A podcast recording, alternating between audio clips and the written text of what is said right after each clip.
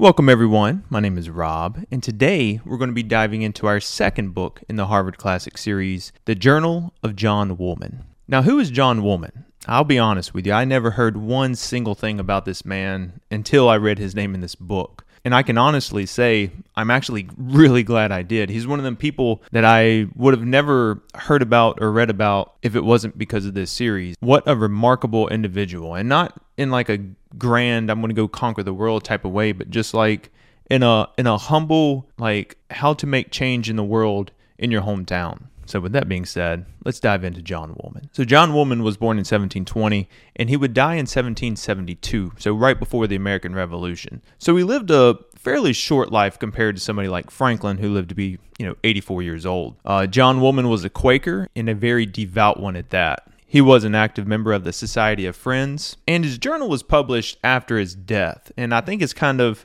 to me, his journal was very personal, uh, had a lot of reflections on his life, and I feel his journal was more personal for his own growth. So it's kind of like Marcus Aurelius's uh, on meditations. It, it really wasn't, I don't feel it was meant to go out to the world, but it's kind of one of them things like I'm glad it did because we got to see the inner beliefs in the life of somebody that was just a very humble, virtuous, and, and moral character. 100% the major theme you will find in Woolman's life is the theme on slavery and his desire to speak out against the abhorrent practice. But before we get into that, let's go into a strange story that the journal opens up with to kind of give you an idea of, of who John Woolman was. I may here mention a remarkable circumstance that occurred in my childhood. On going to a neighbor's house, I saw on the way a robin sitting on her nest, and as I came near, she went off but having young ones, she flew about, and with many cries expressed her concern for them. I stood and threw stones at her, and one striking her, she fell down dead. At first I was pleased with the exploit, but after a few minutes was seized with horror at having, in a sportive way, killed an innocent creature, while she was careful for her young. I beheld her lying dead, and thought those young ones, for which she was so careful, must now perish for want of their dam to nourish them. After some painful considerations on the subject, I climbed up the tree, took all of the young birds, and killed them, supposing that better than to leave them pine away and die miserably. In this case, I believed that scripture proverb was fulfilled the tender mercies of the wicked are cruel. That's John Woolman. From a young age, you can tell he's he's getting conflicted with this how the society works and the cruelty of society and how his inner peace is a little different. The, the tender mercies of the wicked are cruel. I really like that uh, quote. Let's move into how Woolman will become one of the first abolitionists of his time. Now, you have to think too, abolition, like any movement, gains steam. And once something gains steam, steam, it's a lot easier to kind of get on the bandwagon and move with it because there's support. I don't know if there was any other abolitionist that Woolman was growing up around. He, he doesn't really mention any or anything like that. So when you think of the bravery that I feel Woolman is about to, you know, show, you have to realize that like there's nobody around him supporting it really. And that's kind of an important thing to remember going through. So Woolman grew up on a plantation and at 21 he would go work for a shopkeeper. And he mentions this shopkeeper buying some Scottish servants and one of these Scottish servants, I guess, died in, in this room. And then Woolman was kind of not forced to, but he was, you know, staying in it. And, and this room kind of bothered him because you had this person that was a slave, you know, a, a, Scottish slave of it was kind of weird to, to read about, who had died in this room. You can tell it kind of it's messing with his emotions again. And then shortly after that, his boss, the uh, shopkeeper, asks Woolman to basically write up a bill of sale for one of his slaves and I'll read that one to you real quick. My employer, having a black woman, sold her and desired me to write a bill of sale. The man being waiting who bought her, so the man who's buying her is waiting there.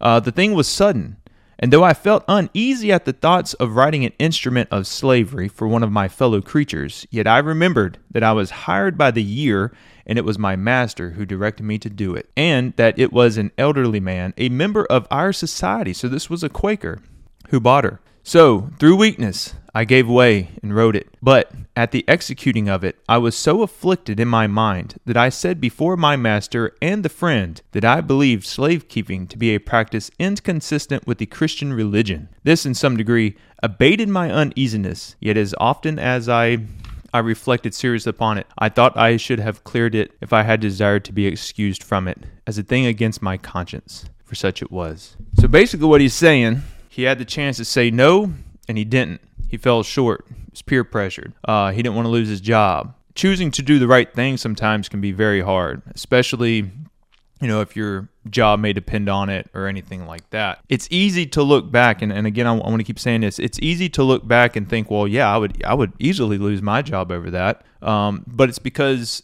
we, after so many years, look at this kind of time and, and, and that practice is with such evilness that nobody would expect you to work for somebody that did that.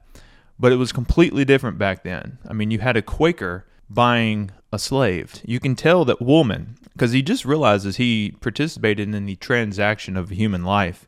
It's going to eat on him throughout the rest of this book, and we'll kind of get into that. After this, John Woolman would travel a lot with the Society of Friends, this this Quaker group. He would go down into North Carolina and he would see the realities of slavery throughout the colonies. And he does mention how it's different down in the South versus the North, the agricultural differences and like how slavery was treated. This portion of the journal kind of goes into, you know, his observations on the treatments of the slaves and stuff like that. It's very it's very kind of telling of the times. After that, once again, he is tested by God. So, an elderly man comes to Woolman and he wants Woolman to help write his will. And once they get to the topic of the old man's slaves, Woolman asks him, you know, what do you want to do with them? How do you want to dispose of them? And after hearing that the old man wants to keep them and basically pass them down to his kids, you know, let his children inherit them, Woolman basically steps back and says, hey, look, I'm sorry. I can't go against my morals and you know, I, I've wrote as much as I can of your will, but I, I cannot add that into it. You're going to have to find somebody else to go do it. So the old man, he's kind of taken back, you know, and he says, okay, well, if, you know, if you can't do it, I'll go find somebody who can. So as we see here,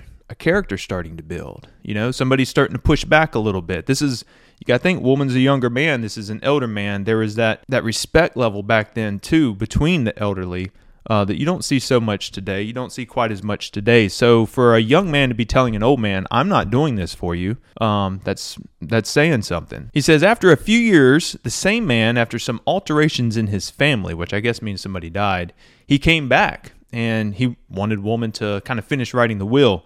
And he says, Hey, look, my son is no longer a drunk. He's done cleaned up. He's a great dude now. And the slaves that we have, they're they're very young. I, don't really know if they would, you know, make it on their own. So it'd be best if we just pass them down to my son, who's you know found a new lease on life. He's much better than he used to be. He says, "Surely you will write it now, Mister Woolman." And uh, a Woolman's like, "No." He says in the book, "We had much friendly talk on the subject." And then deferred it. A few days after he came again and directed their freedom, I then wrote his will. Wow. So a single act of bravery, courageous bravery, altered the outcome of a few people's lives forever. How many times have you backed down in the face of adversity out of fear of what people would think or fear of what society would think of you? There was a second incident that occurred right after that. Near the time that the last mentioned friend first spoke to me, a neighbor received a bad bruise in his body and sent for me to bleed him. Now, that was this practice back in the day that they would basically lance open your body and let blood drain out. And they would they would only, you know, basically take out so much blood and then it was called it bleeding sessions. Which having done, he desired me to write his will. I took notes, and amongst other things, he told me to which of his children he gave his young black person. I considered the pain and distress he was in, and knew not how it would end. So I wrote his will, save only the part concerning his slave, and carrying it to his bedside, read it to him. I then told him in a friendly way that I could not write any instruments by which my fellow creatures were made slaves, without bringing trouble on my own mind. I let him know that I charged nothing for what I had to do, and I desired to be excused from doing the other part in the way he proposed. We then had a serious conference on the subject. At length, he agreeing to set her free, I finished his will. Again, you're starting to see that that character build. It's it's getting to that point now where it's becoming a habit. How you should live life in a virtuous way, in a moral way. And you can tell his bravery starting to build with it. And to kind of give you an idea of the times, I want to read two passages that kind of describes the usefulness of slaves and then also the rationalization of slavery during this period because this will kind of give you an idea of what he's up against. I took occasion to remark on the difference in general betwixt a people used to labor moderately for their living, training up their children in frugality and business, and those who live on the labor of slaves.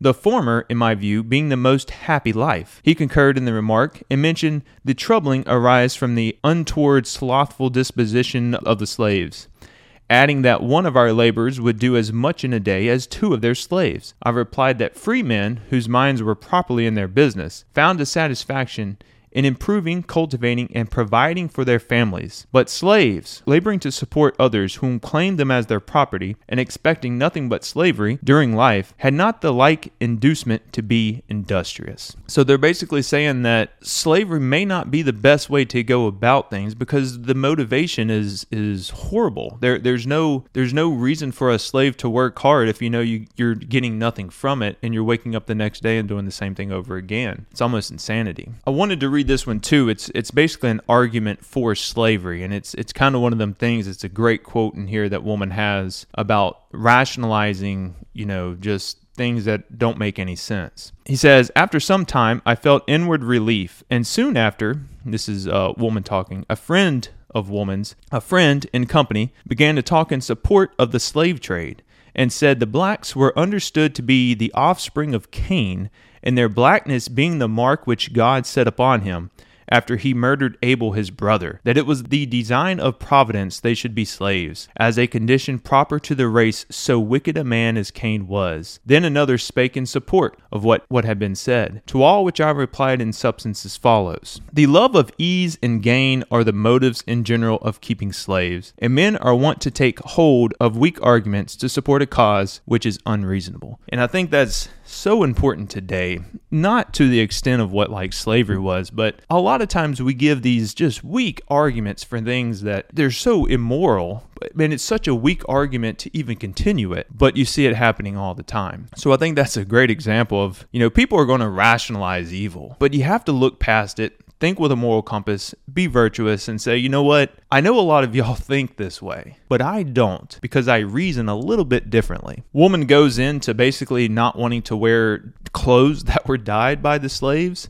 He doesn't want to use items that were cre- uh, made by slaves. And there's this report that an older Quaker makes because he's seeing that his congregation is basically moving in this this materialistic way in this ease of living. And after this report that this man kind of gives Woolman speaks up in support of this old man and what he's kind of saying. I think it's a good little passage. After this report was read an exercise revived in my mind which had attended me for several years and inward cries to the lord were raised in me that the fear of man might not prevent me from doing what is required of me. And standing up, I spoke in substance as follows. I have felt a tenderness in my mind towards persons in two circumstances mentioned in the report, namely towards such active members as keep slaves, and he's talking about members of the Quaker community, and such as hold offices in civil government. I have desired that friends in all their conduct may be kindly affectioned one towards another Many friends who keep slaves are under some exercise on that account, and at times think about trying them with freedom, but find many things in their way. The way of living and the annual expense of some of them are such that it seems impracticable for them to set their slaves free without changing their own way of life. Sometimes it's hard for people to change their way of life, even if it's being supported by evil ways. And that's something we kind of see today, too. Which that kind of leads into this passage here um, when he's talking about trading uh, in support of slavery. He says, To trade freely with oppressors without laboring to dissuade them from such unkind treatment and to seek for gain by such traffic tends, I believe, to make them more easy respecting their conduct than they would be if the cause of universal righteousness was humbly and firmly attended to by those in general with whom they have commerce, and that complaint of the Lord by the prophet, they have strengthened the hands of the wicked. Basically, what he's saying is if you know there's an evil that's basically creating your product, whether it be a technology product like a phone or something like that, and you continue to purchase the phone. You're basically giving it the okay. You're basically saying that the manufacturers, whoever's over these companies or whatever, I don't want to see it, I don't want to learn about it, but I'll go ahead and support it. That's the evil that John Woolman's basically saying he's not going to support. It's the power of money and where you put your money. And I think John Woolman's kind of saying that from a very, you know, early age. So it's not some newfound concept to basically cancel products or something like that. John Woolman's calling for it back in the 17, you know, 50s or whatever. I want to go over two readings that basically are kind of on on virtues and and kind of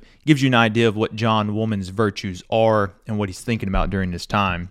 Do we feel an affectionate regard to posterity? And are we employed to promote their happiness? Do our minds and things outward look beyond our own dissolution? And are we contriving for the prosperity of our children after us? Let us then, like wise builders, lay the foundation deep, and by our constant uniform regard to an inward piety with virtue. Let them see that we really value it. Let us labor in the fear of the Lord, that their innocent minds, while young and tender, may be preserved from corruptions, that as they advance in age, they may rightly understand their true interest, may consider the uncertainty of temporal things, and above all, have their hope and confidence firmly settled in the blessings of the Almighty Being who inhabits eternity and preserves and supports the world. Woolman seems to definitely believe in the purpose of, of putting a lot of value in, in youth and really putting a lot of time and energy into that young foundation. That's an important concept. I feel that the, the more I read about that time frame, a lot of focus was put on, you know, the morals and the virtues of, of the youth. Uh, Franklin talks about it in his last book. Uh, Woolman's going to talk about it. And then William Penn, who we'll be talking about next week, he also goes into it. There's another good passage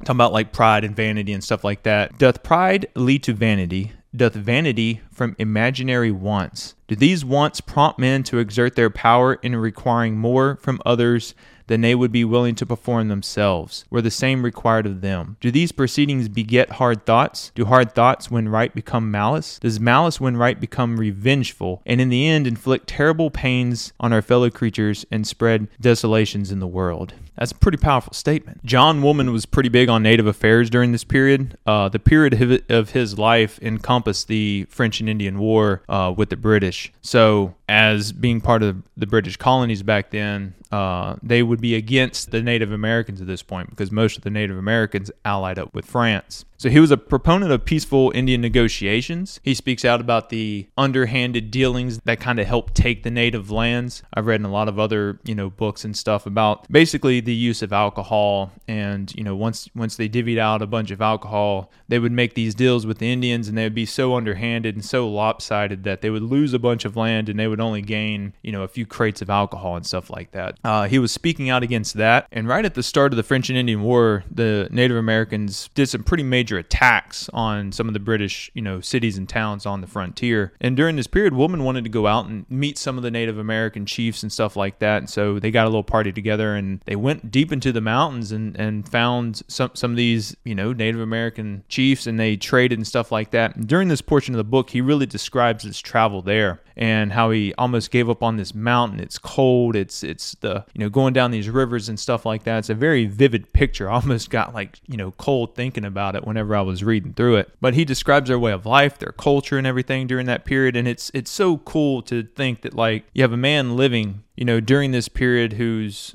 uh, so passionate about change and stuff like that. And you can tell he can't quite wrap his head around the, the brutality of how the Indians uh, go about war with the scalping and everything like that. He's kind of taken back. But I think a lot of times when you when you mix these religious figures with warlike warrior type individuals, there, there's kind of that they don't understand each other for the simple fact that you know war takes some pretty brutal and nasty things if you really want to win, and it's hard for somebody like Woolman coming from his you know way of thought to actually kind of un- understand that sometimes. So you can tell he's kind of taken back at like the brutality of the Native Americans and like how how they're wanting to go about winning this war. But again, he's he's also taken aback about how the colonies at the time treated slavery. You know, it's there was a lot of brutality across the whole board. And I feel Woolman's just in the middle looking around like, man, like y'all y'all need to get y'all stuff together. Woolman would eventually go to England. He had a few kids at this point. Uh, he talks to his wife. Uh, he's called to England, so he, he he goes over to England, and you can you can tell Woolman is really affected by the luxury type of living of, of the English. He kind of speaks out against it a lot. His his focus kind of goes from slavery because obviously it's not there as much, um, and then he kind of brings it more into the luxurious type of living and, and speaking out against you know the luxuries of the rich uh, he brings up the young mail boys who basically they'll travel through these cold nights trying to get mail back and forth, and uh, some of them, you know, they, they get so cold at night they freeze and die. And he has a good passage in here. Some boys who ride long stages suffer greatly in winter nights, and at several places I've heard of their being frozen to death. So great is the hurry and the spirit of this world that in aiming to do business quickly and to gain wealth, the creation at this day doth loudly groan. He says, Oh, may the wealthy consider the poor.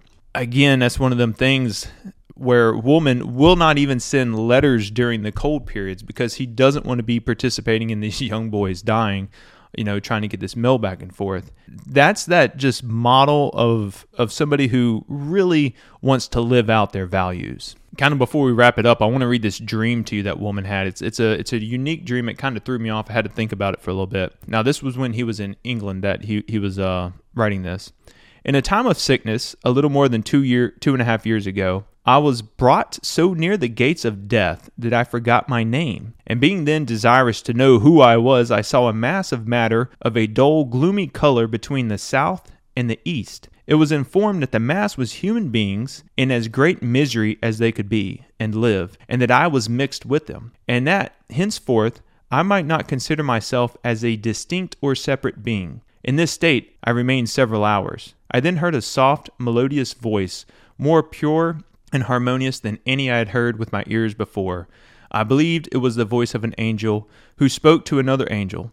The words were, John Woolman is dead. I soon remembered that I once was John Woolman, and being assured that I was alive in the body, I greatly wondered what the, that heavenly voice could mean. I believed beyond doubting that it was the voice of a holy angel, but as yet it was a mystery to me. I was then carried in spirit to the mines where poor oppressed people were digging rich treasures for those so called Christians, and heard them blaspheme the name of Christ, at which I was grieved, for his name to me was precious. I was then informed that these heathens were told that those who oppressed them were the followers of Christ and they said among themselves, If Christ directed them to use us in this sort, then Christ is a cruel tyrant. What a dream. That's a powerful passage to read through. And I think that dream definitely had an impact on him and what he wanted to do in life. So John Woolman would die kind of unexpectedly in, in England. He got smallpox. Uh, he was in York, England at the time, and he died in a friend's house. And I often find events like this kind of ironic because he grew up in the harshness of the Americas. He would travel around the slave areas of you know the colonies and you, are around sickness a lot of the, that time. And during the french and indian war he would travel into native american territory and, and, talk with the chiefs. And he would travel on on a ship to england and then he would die in a nice little town of york of smallpox. A few of the great quotes that i like from Woolman i pulled out. There's about three or four of them here True religion consists in an inward life. And I truly believe that too. You can go to church all you want, you can read the Bible all you want, but until you st- step back and reflect on things that you do, on what you've learned and what, what you've heard, and, and, and really kind of dive in, into your mind, it's, it's the inwardness of it that's that true religion. Uh, he has in here conduct is more convincing than language. I like that a lot too because although Woolman wrote a lot, he did a lot. And I really feel he's one of those people like if you saw him in life, there was no questioning where he stood in his values or morals or anything like that. You didn't have to he didn't have to tell you anything. You could see how he acted, where he stayed at on the ship, what items he bought, how he, you know, managed to write somebody's will. It was all there in his life. Where people let loose their minds after the love of outward things and are more engaged in seeking the profits and friendships in the world than to be inward, inwardly acquainted with the way of true peace they walk in vain shadow, while the true comforts of life are, are wanting. I took this to kind of mean if you want to look so good and have like these nice cars and you know buy these nice cars you can have nice women and buy these nice women and nice cars you can be thought of as this andrew tate type person then that's great but i think what Woolman's saying is you know, if if you seek inward and you're a good person, you have a good family, you're you're trying to make your kids that give them that great foundation, raise the next generation good, you're going to find so much more inward peace than you will in any of these ex- external material type type items. Another good one is chastisement is intended for instruction, and instruction being received by gentle chastisement, greater calamities are prevented. I think this is perfect for anybody with children. It's not wrong to chastise your children, to do it gently if you need, and to really help you know guide that little soul into a good direction you know if we can the, the youth today gosh it, it we definitely need a lot of help and uh I like that one. With that being said, in a world full of sin, conformity, and materialism, we should choose to be more like John Woolman, a man of morals and virtues beyond what was just acceptable at the time. He was a thinker and he was not someone that just took action, but he took courageous, bold action. John Woolman is somebody that we should definitely be looking up to and trying to emulate. I hope you've enjoyed this review on John Woolman's journal. It's honestly a remarkable read. It's a person you've probably never heard of. I think you'll get a lot out of it. Again, these videos are brought to you by my coffee company, Cedarota Coffee. If you would like to support this type of content, please consider purchasing my coffee. Um, I'll leave a link link to the website in the description below. Next up, we'll be going over William Penn's Some Fruits of Solitude. It's a remarkable little book as well. What I like about uh, William Penn is he's kind of witty like Franklin. He has some good little good little sayings in there. And with that being said, stay blessed. Keep your nose in the books and drink some great, great coffee. I'll see you next week. Love you. You were drinking wine and you were speaking Portuguese. I was making lots of noise, busking on the city streets. I came back from Brooklyn, but you didn't come back for me.